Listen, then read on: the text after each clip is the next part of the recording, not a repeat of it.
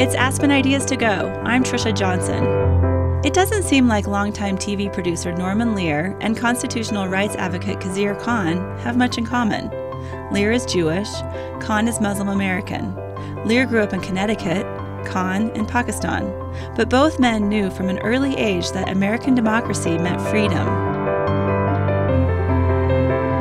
Aspen Ideas to Go brings you compelling talks from onstage events held by the Aspen Institute. Today's discussion is from the Aspen Ideas Festival. It took place in June 2017.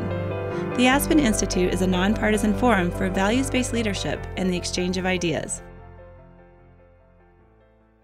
When Norman Lear was nine years old, his father went to prison. In civics class at school, he was learning about the Constitution, the Bill of Rights, and the Declaration of Independence. These historical texts provided comfort. Those words were they gave me all the strength I needed when I felt, when my, uh, I mentioned my father being away, and I needed the, the strength that those documents gave me. Across the world, Khan lived under martial law and feared he would be shot if he spoke his mind. In high school, he says his freedoms were ripped away in the name of religion. Then in college, he read the Declaration of Independence. I used to dream after reading those documents, is there a nation on earth? Are there people on this planet earth with these rights and privileges that are guaranteed to them? Eventually, Khan would meet Norman Lear. In the 1970s, Lear's All in the Family broke ground by tackling issues like racism, homosexuality, and religion. Wait a minute, wait a minute Dad. Just because you're an atheist, you know, don't mean that my grandchild's got to be gypped out of his religion. One year after its final season, Lear started the progressive advocacy group People for the American Way. Now, Khizr Khan is on the board of the organization. In this discussion, led by Aspen Institute CEO Walter Isaacson, the men talk about their childhoods, military service, frustrations with Washington, and how a common humanity can break down barriers. For Khan, this conversation is his 126th public appearance, a milestone, he says, in his work to promote the Constitution. Norman Lear, who's 95 years old, starts with a joke. Well, it occurred to me, I noticed that uh, people didn't start to stand up until Mr. Khan came in. and that, and that frankly pisses me off. I had the exquisite pleasure of dining uh, with Mr. Khan. My, my daughter and her husband are here, and we all had, and my associate Laura. And we had a lovely dinner, and I loved him before I knew him. And I met him at a board meeting of People for that he has been to 181 of these sessions, or, or, or 108, 125. I never said I was good at math. Yes, right. Uh, anyway, it, uh, it thrills me to be with him, and uh, the memory of him uh, in the last uh, oh. some years is just well, let, me start with you, if I may, which is the role of popular culture can play. Ever since you did All in the Family, you've been trying to help America understand its values. What role should popular culture be playing now in this problem? Uh, God, where to, where to start? Uh, when People for the American Way, since he, we mentioned People for the American Way, when it started, it started, I started in 1980 I did not sit down any day of my life and decide to start an organization. I was, at that time, terribly troubled by the onslaught of uh, television evangelists, televangelists all over the tube. This is when Pat Robertson and Jerry Falwell and uh, you know so many others were getting started, proliferating everywhere, and uh, mixing politics and religion and the mixture of politics and religion. Ever since I was nine years old, I'm cutting, I'm cutting through a lot of stuff. My father went to prison. I was alone at, with an uncle, another uncle, my grandparents eventually. And I learned at the same time that I was Jewish and what that meant. Not I didn't learn at that time, but what it meant because there was a Father Coughlin talking uh, anti-Semitism on the tube and with. Uh, so the fact that I was taking civics classes in public school, I don't know of a public school that teaches civics today. But civics were, you know, every public school taught civics.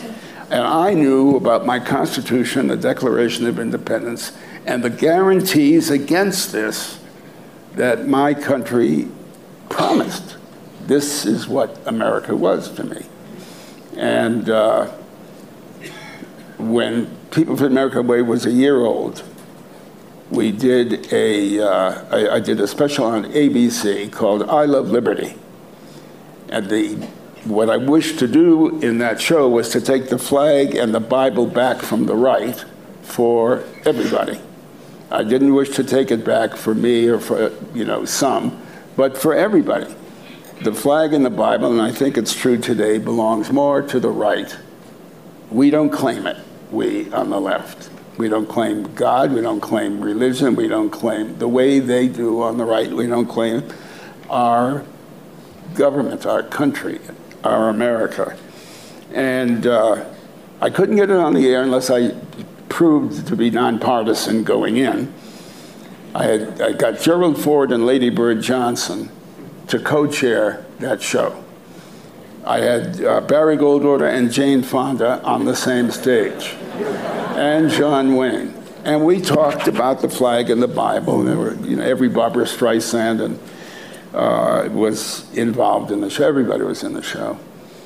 And uh, if we need anything in, in terms of media today, it's that representation.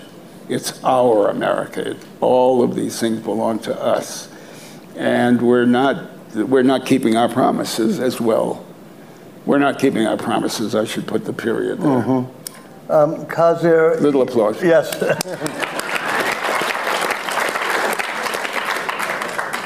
Your native land, Pakistan, was born out of religious strife and the mix of religion and government when it, the war splitting it off from India.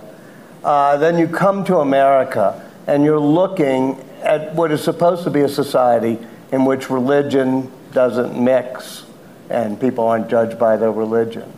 Uh, what has happened and what particular advice do you have from us having seen what can happen when it goes really wrong? Thank you for asking that uh, wonderful question close to my heart. That uh, I grew up in Pakistan during my high school days and my law school days. We had two martial laws. Two military rulers took away all of our civil liberties. The second one, the worst, used the name of the religion to take away all of our freedoms in the name of religion. I could not come out of the house without the fear of being shot. I could not speak as I speak here now, there without the fear of being hauled to the jail and put in the prison. I have seen what it feels. I have gone through how it is to not have these dignities and these privileges. I call them dignities enshrined in our Constitution. The First Amendment. The 14th Amendment, my most favorite. The rest of the amendment, these are all dignities that I read the Declaration of Independence when I was in law school in Pakistan.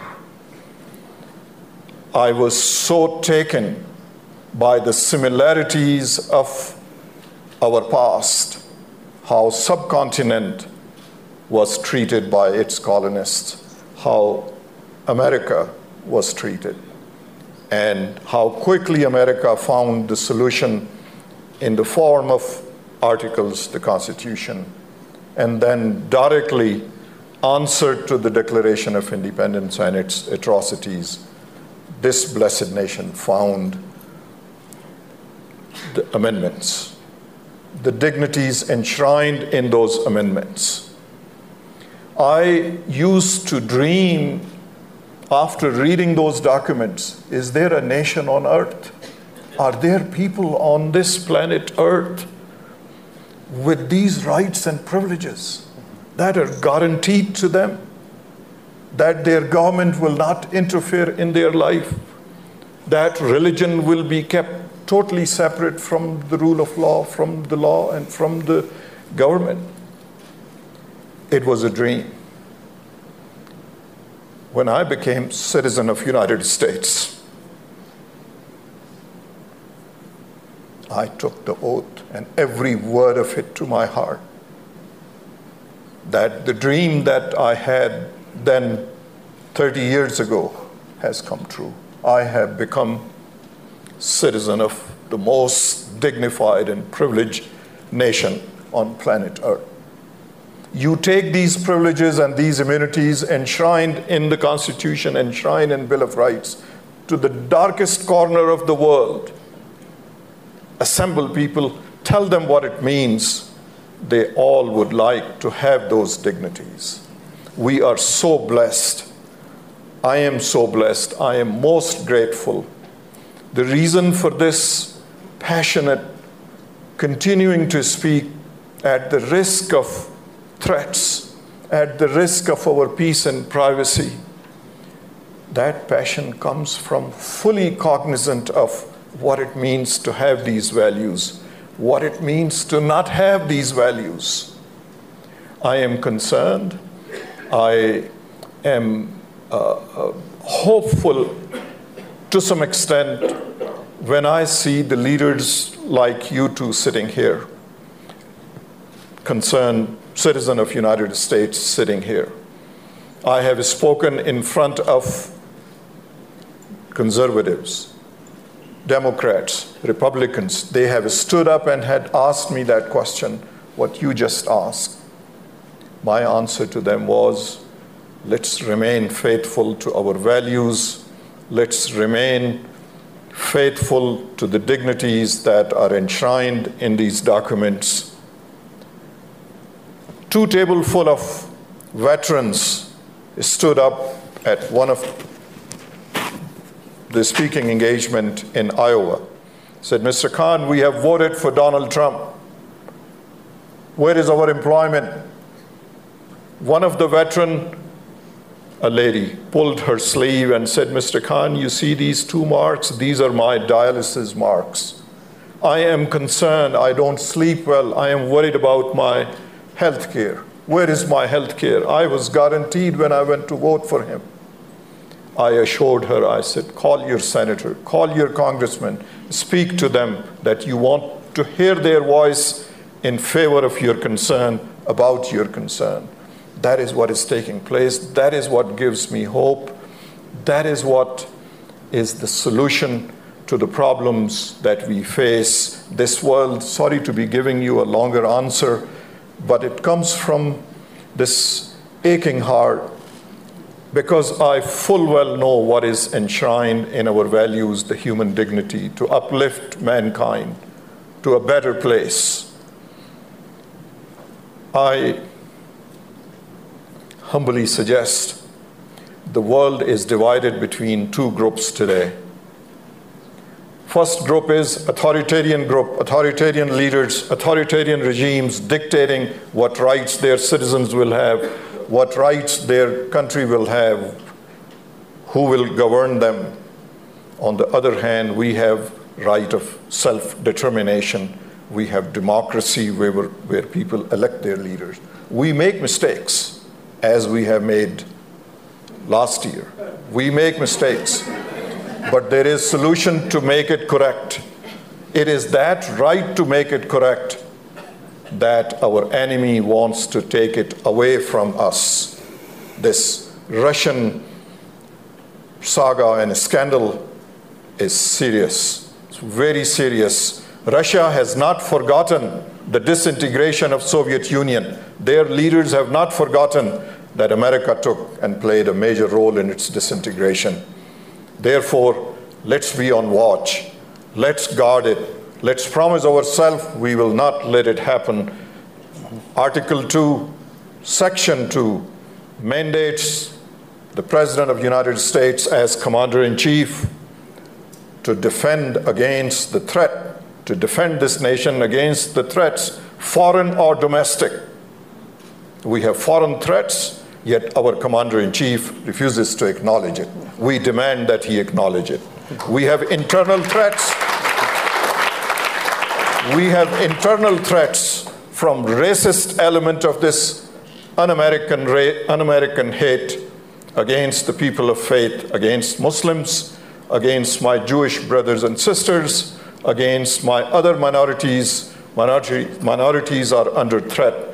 Commander in Chief utters no word. He is in violation of Article 2 and Section 2 of United States Constitution.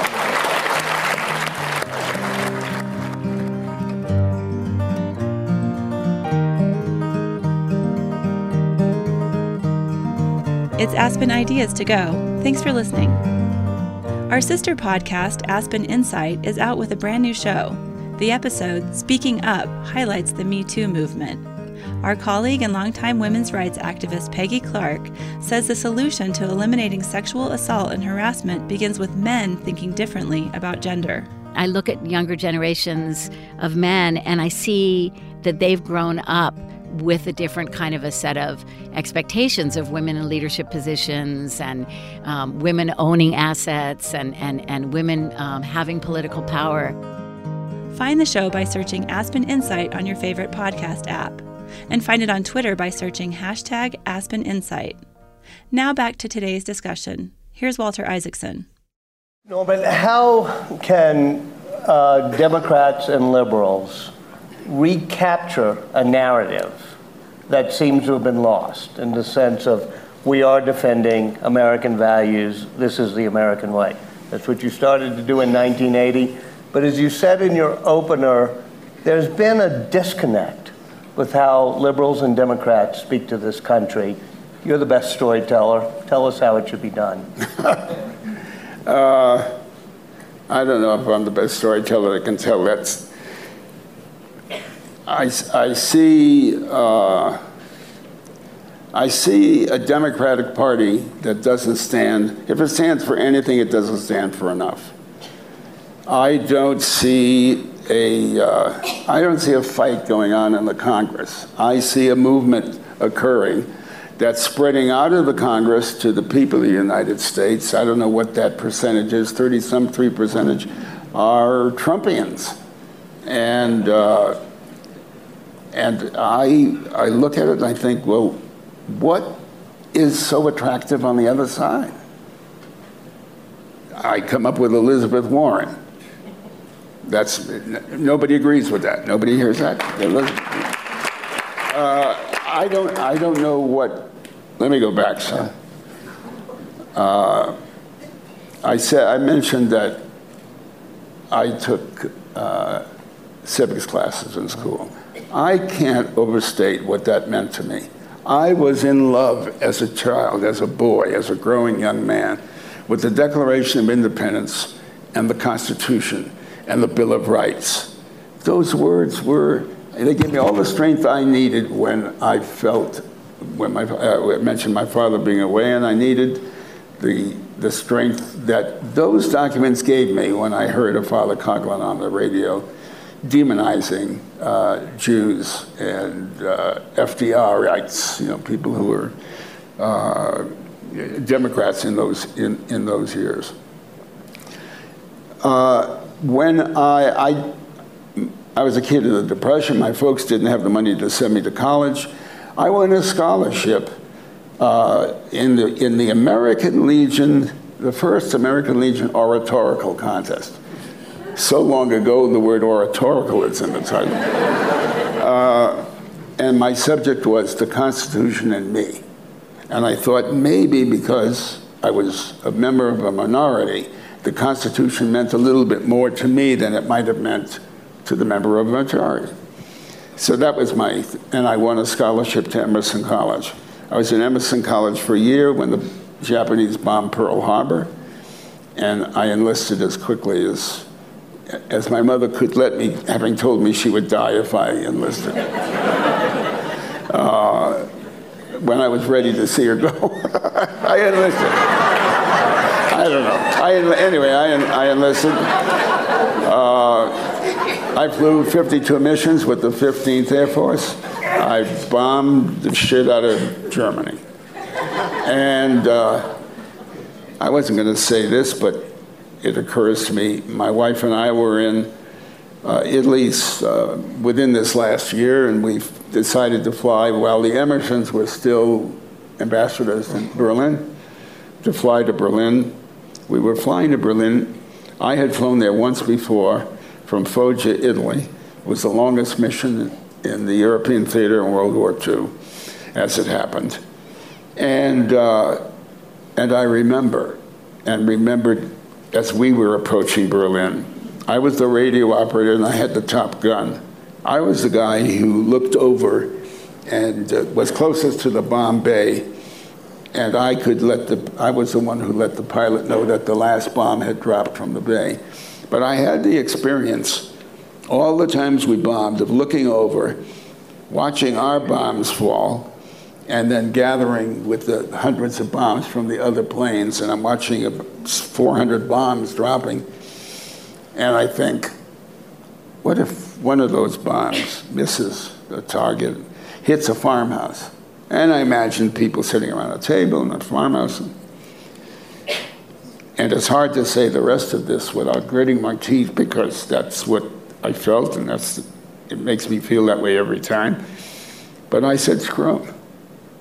Screw them. I didn't care. Let the bomb hit a farmhouse.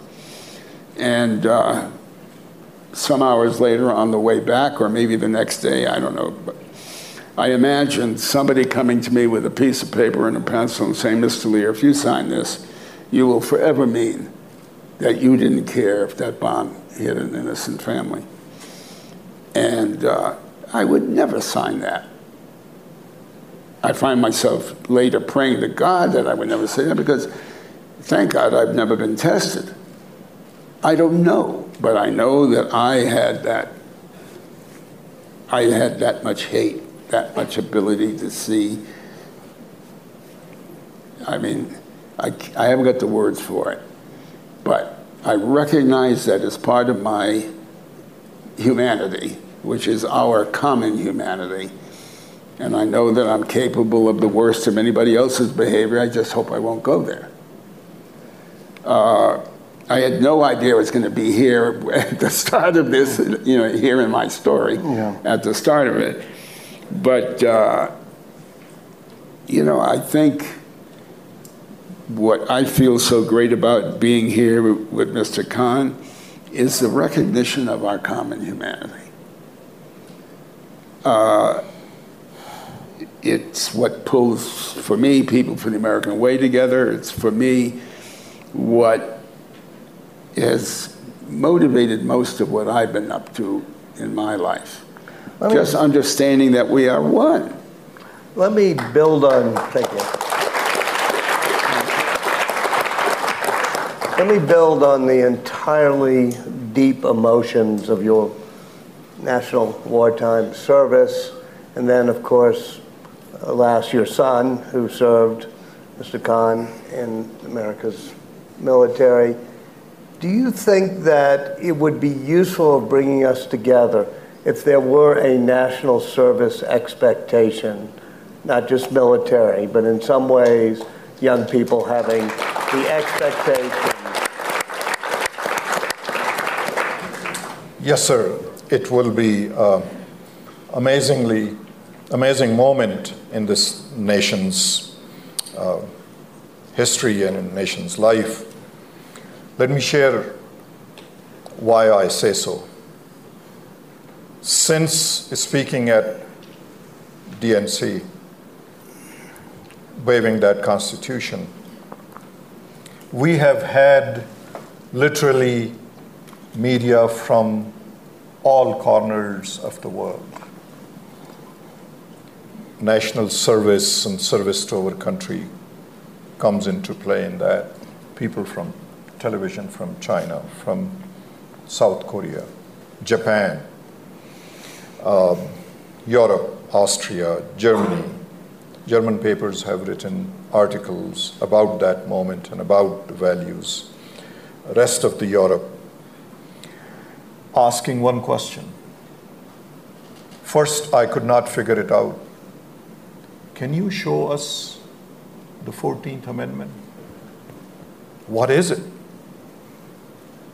Korean television station producer asks that question. Al Jazeera folks ask that question. Others are asking same question. Uh, we want to film that. Can you read it to us? And I read it to them. I begin to wonder why they are asking same question.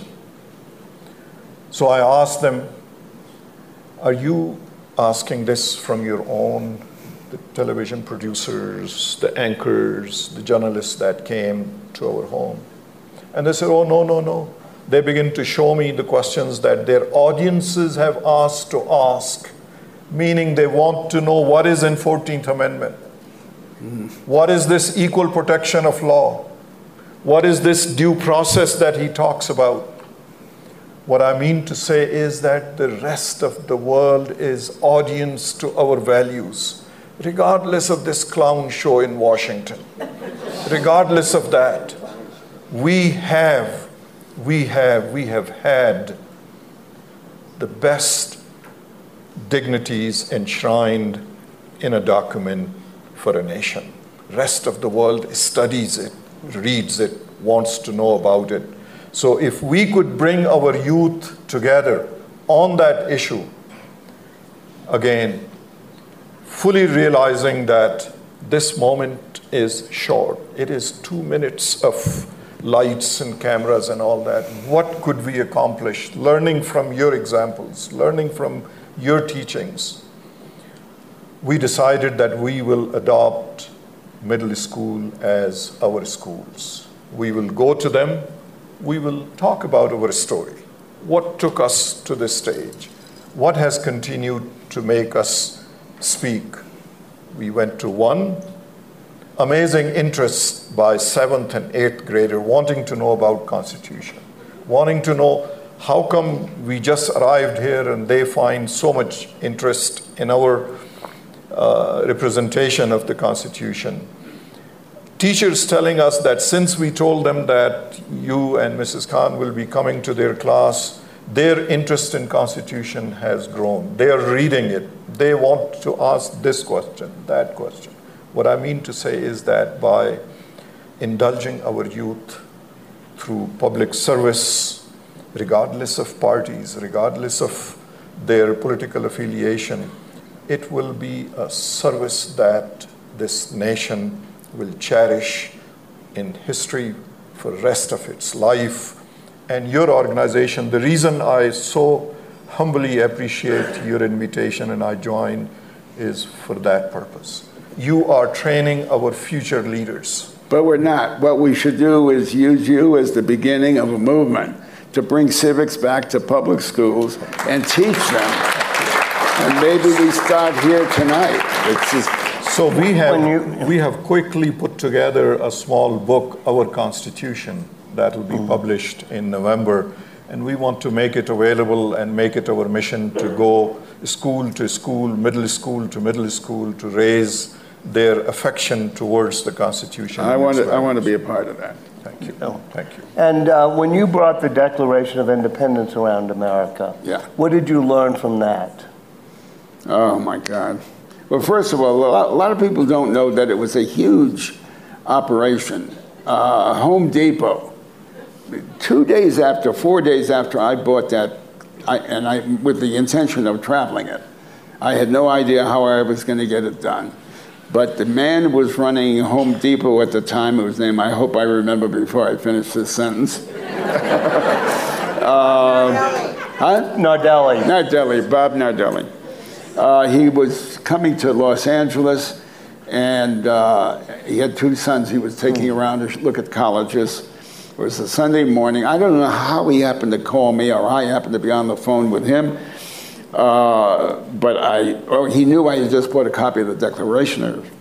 Anyway, on a Sunday morning in my office, uh, make a long story short, I talk about the Declaration, my plans for the Declaration. How much money do you need? I had no idea. I said $30 million. He put out his hand. He said, You have 15 of it. Mm-hmm. Cool. And the post office gave me a 16 wheeler and a driver for a year and a half or two years. David Rockwell, the wonderful uh, uh, designer, architect, designed this glorious, uh, I mean, it was just amazing.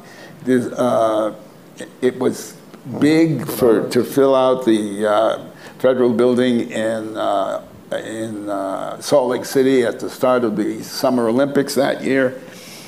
Huge there. I had the joy of uh, George Bush on television, a short clip of him saying, I'm, I'm speaking at the opening of the Olympics uh, within 30 feet of a copy of the Declaration of Independence. Uh, Norman Lear brought it here. We don't have a lot to agree on, but we agree on that document. Loved it. Yeah. But it has the greatest sentence probably ever written. I had the joy to answer the question Yeah. of watching people in small and large cities who have stood in line for 90 minutes to get to look at that document, crying when they got there, holding kids by their hands, teachers who are crying because they dreamed of taking their class to DC if they could find the money for it.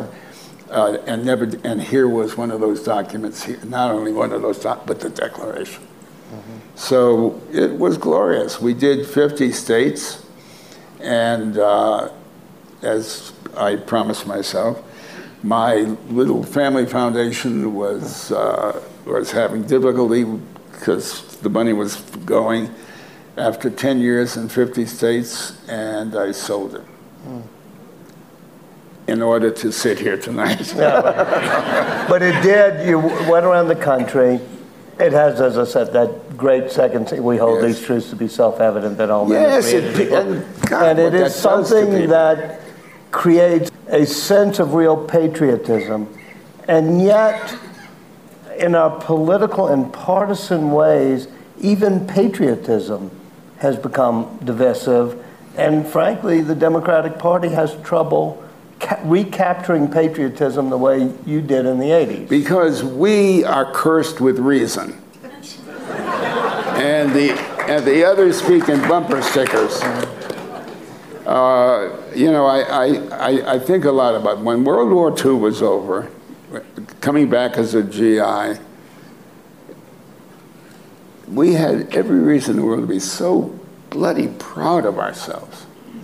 Uh, we shouldn't have won that war when it started. We were not in any condition to go and do what we did, but we did it. And then uh, whoever it was that came up with what they called the Marshall Plan to get help Europe get back on its feet. My God, we were the good guys. I mean, we really had reason to be proud.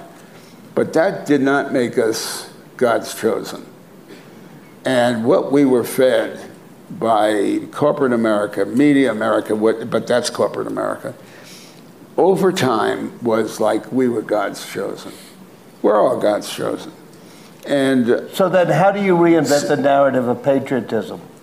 we- you got to start by, by helping people understand again what those, this blessed man talks about, what those uh, guarantees, promises mean to them. We haven't kept those promises for too many Americans. You know, for, we haven't kept them for too many Americans. Uh, they're there. They're what, what we believe in, what we believe in wholeheartedly, but not so wholeheartedly that we've guaranteed them to everybody and that they own them. Yes.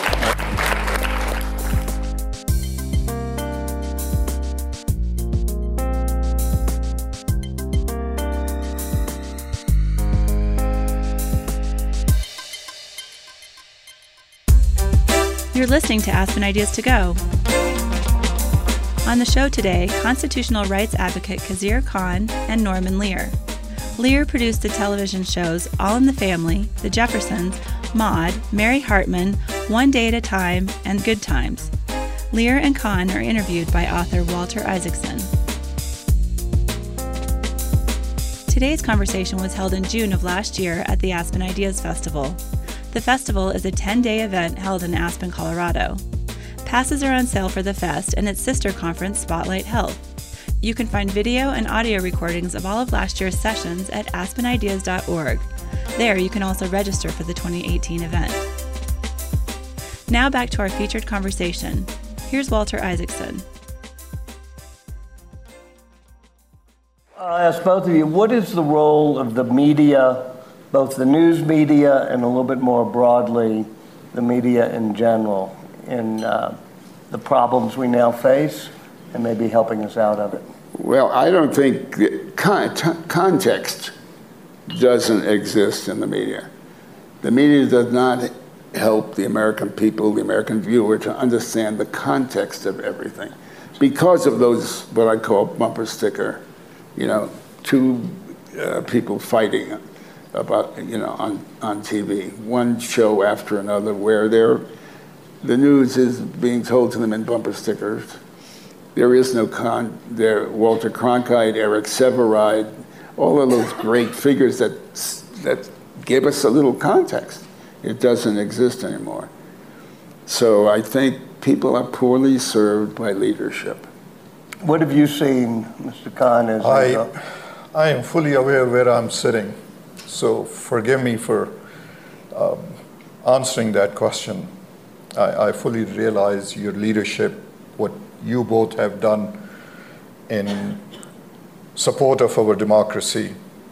This humble citizen, grateful, most grateful citizen of this country knows this much.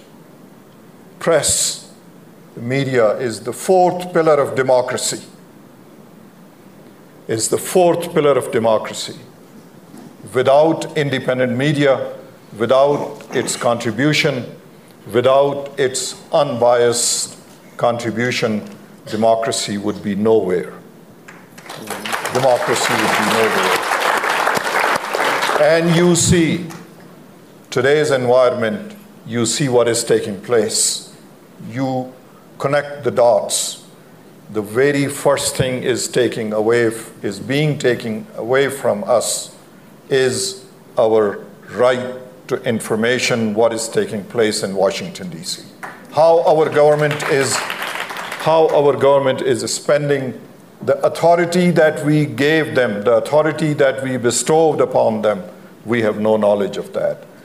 Gradually, that information is being limited being removed, being restricted, being restricted.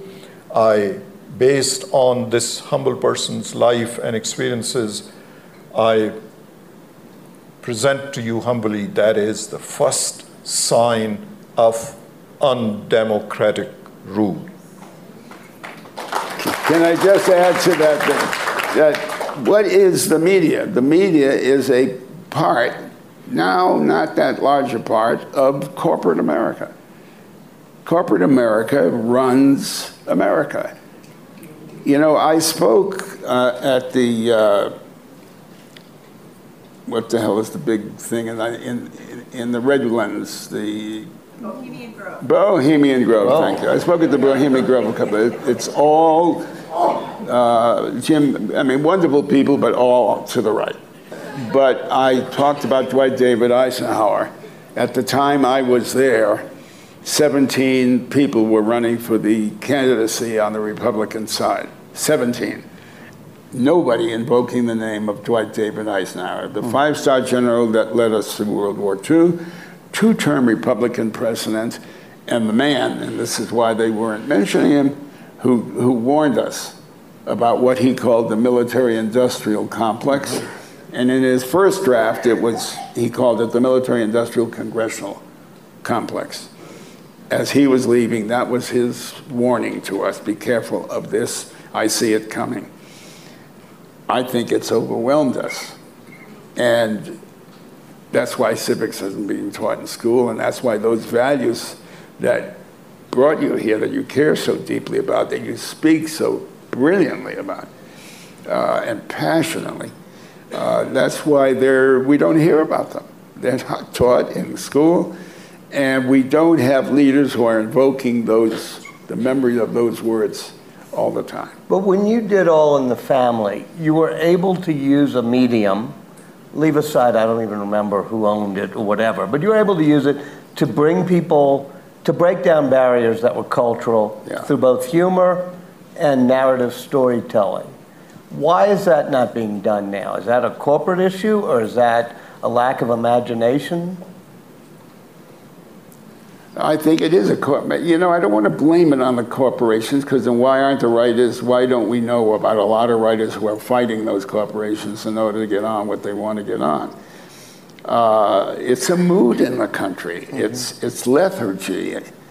Uh, it's a I mean, it's a total lethargy for me when I hear this man talk because uh, because I know I'll try to rate a refrigerator before I go to bed, and I'll go to bed tonight, and I'll sleep very well, and I'll wake up tomorrow, and I'll do the same thing I've been doing, uh, unless we go forward with this notion of making this a movement about t- teaching kids what they need to know about why. What rights we have What rights, yes. and why we have those rights, and how each generation has to enforce them. And you said about Eisenhower, he doesn't usually get much of a shout out, but he did two other things.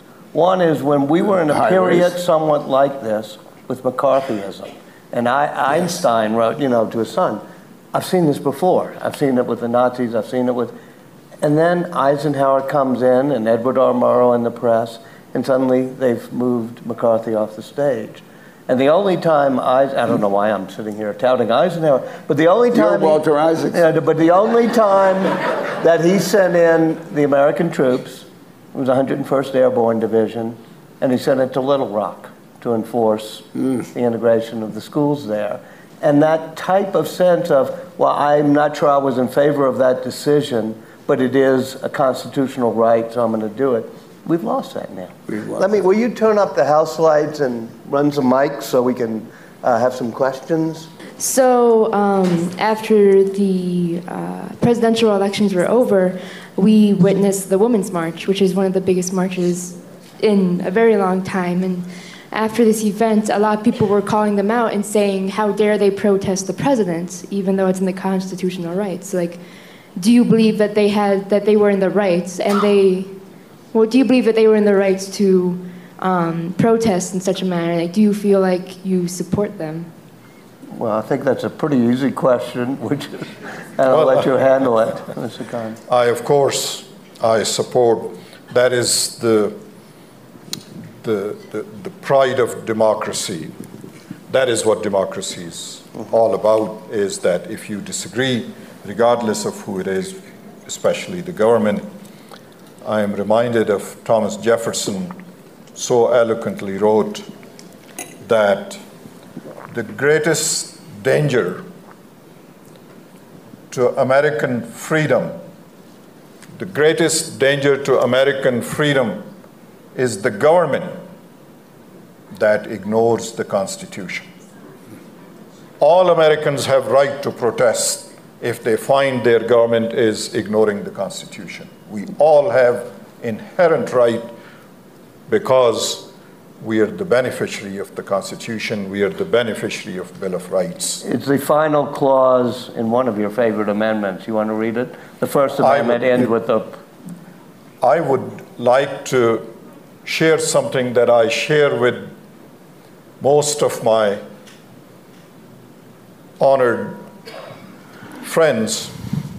This is the only constitution, the only constitution in the entire world, and I have read some, where it says, Congress shall make no laws. The first five words, please read them one more time with this thought why it is not said Congress has the right to make these, this law and that law and that law. Why it is said Congress shall make no law.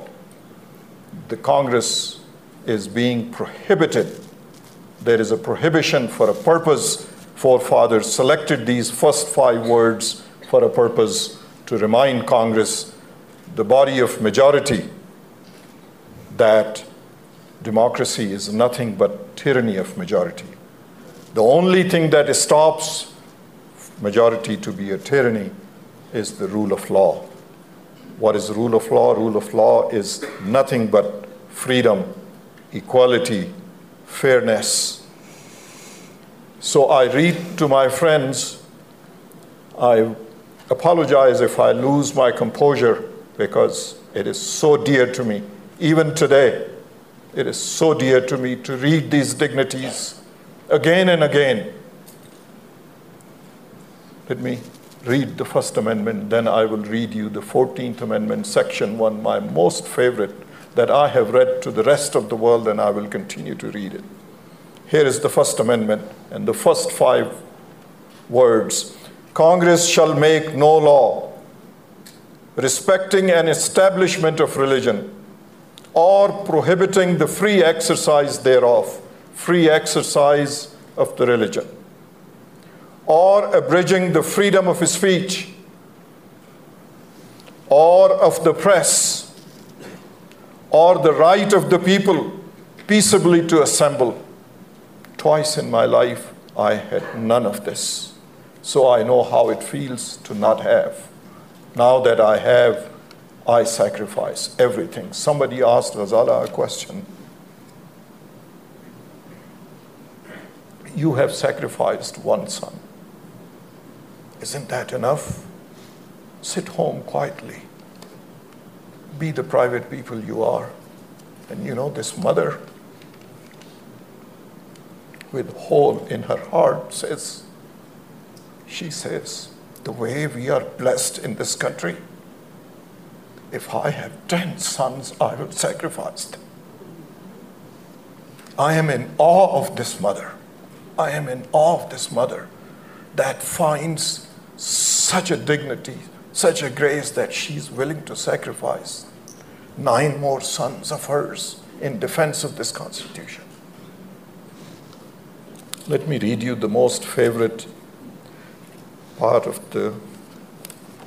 When I got this blessed document, I was so happy to open the box of gifts from, from uh, this festival that made my day. I quickly looked for my favorite amendment and I turned the page of it. Uh, so here it goes. I apologize if I lose my composure. It's matter of heart. Section 1 of 14th Amendment. All person born or naturalized, that's me, naturalized.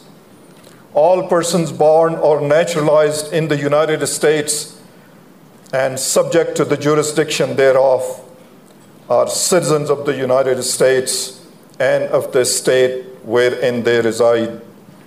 No state shall make or enforce any law which shall abridge the privileges or immunities of citizens of the United States, nor shall any state deprive any person of life, liberty, or property without due process of law. Many nations are not familiar with this concept. What is due process of law? Nor deny to any person within its jurisdiction the equal protection of laws. That sums it up, as far as I am concerned, all the dignities that a human being needs when we are sent on this planet Earth. We are sent with all these dignities. Some of us are able to have them. Most of us, most part of the world does not have them. And it is that that makes this blessed document this blessed company, this blessed nation worth standing up for, defending, and sacrificing whatever we have been blessed, whatever we have been given. Thank you.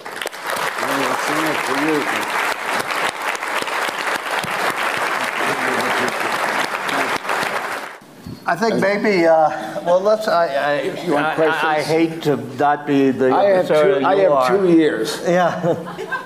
Well, I, I want to see. it was such a wonderful way to end, but there are questions from younger people here. I'm going to get a couple more questions in. But let us remember, by the way, Mr. Khan, that's a beautiful amendment, and it took a civil war.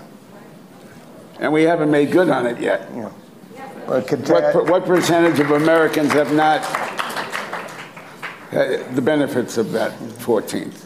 Go ahead.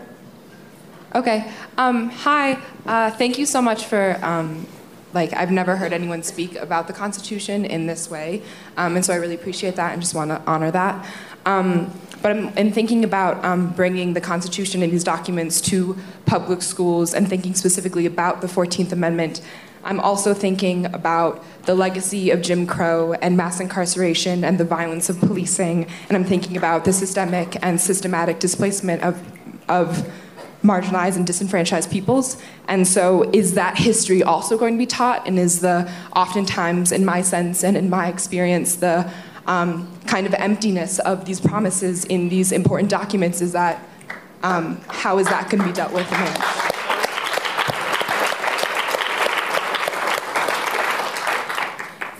Look, I, um, I stand where I stand because of the sacrifices of the civil rights leaders.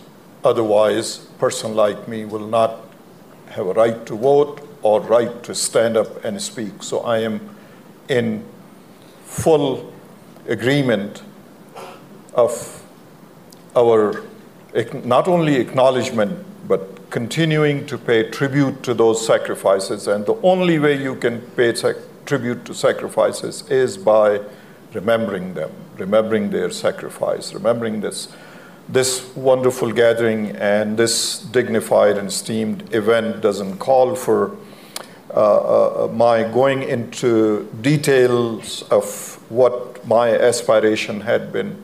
I shared a brief story with uh, Norman Lear this afternoon that when you see a blossoming tree, always think, and somewhere in this story is the answer to your question, always think of those who have watered this tree, who have nurtured this tree, who had planted this tree. So it is all of our past civil rights leaders, leaders of this country, that have sacrificed their lives, their liberties, their families, for us to have these dignities, for us to have these rights. So I pay tribute to them. I wish we had more time to go further into detail of the atrocities that have taken place in history, but the moment is such, the time is short. Maybe at another occasion we will talk more in detail about those matters. But I pay, and I'm sure both of my wonderful leaders pay the tribute to all that have sacrificed their lives and their struggle so that we can stand here today and be able to speak. Uh, yes. Hi, um, so thank you both so much for your talk. It was really interesting. Um, so I noticed in your bio, Mr. Khan, that um, you said you identify as a Muslim patriot, which I thought I thought was really interesting. So I was wondering, how do you deal with like the recurrent or the rising currents of Islamophobia right now? And I mean, also like Mr. Lear, as like being Jewish, I'd like to hear both of your perspectives, like as part of religions that are usually like marginalized. How do you take ownership of a document like that was so integral to our nation that wasn't really written for members of marginalized communities? I'm not sure I understood the question. I'm not sure Okay. I understood Um, the question. I'll repeat, and we'll make it if we can, the final questions. I'll let both Sure. of you sum up. And in some ways, it's pertinent to both of you, which is the constitutional guarantees we talked about, you know, equal rights for all. And yet, when you were growing up, you faced the rising anti Semitism, and when you came, you're facing now a Islamophobia, was the words.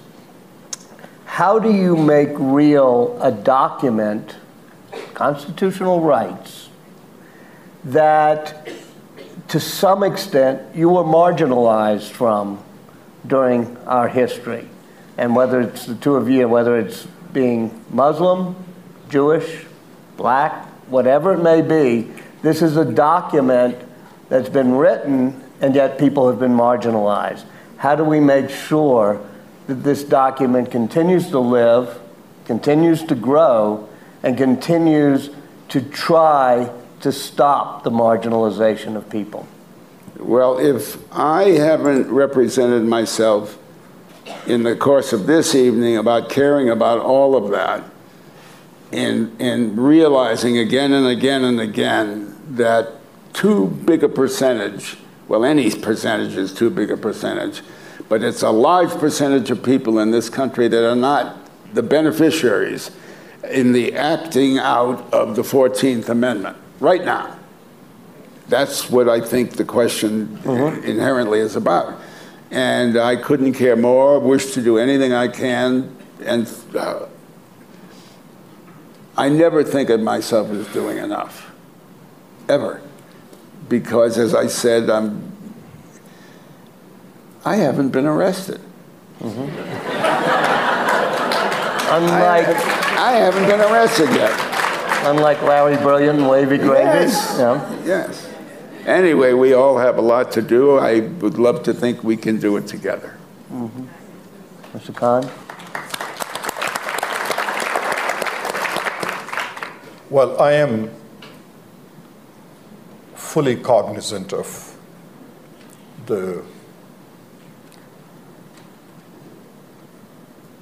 the indignities that are inflicted upon members of my nation, my country. And I remain fully cognizant of this promise that we will make it better, that it will be better.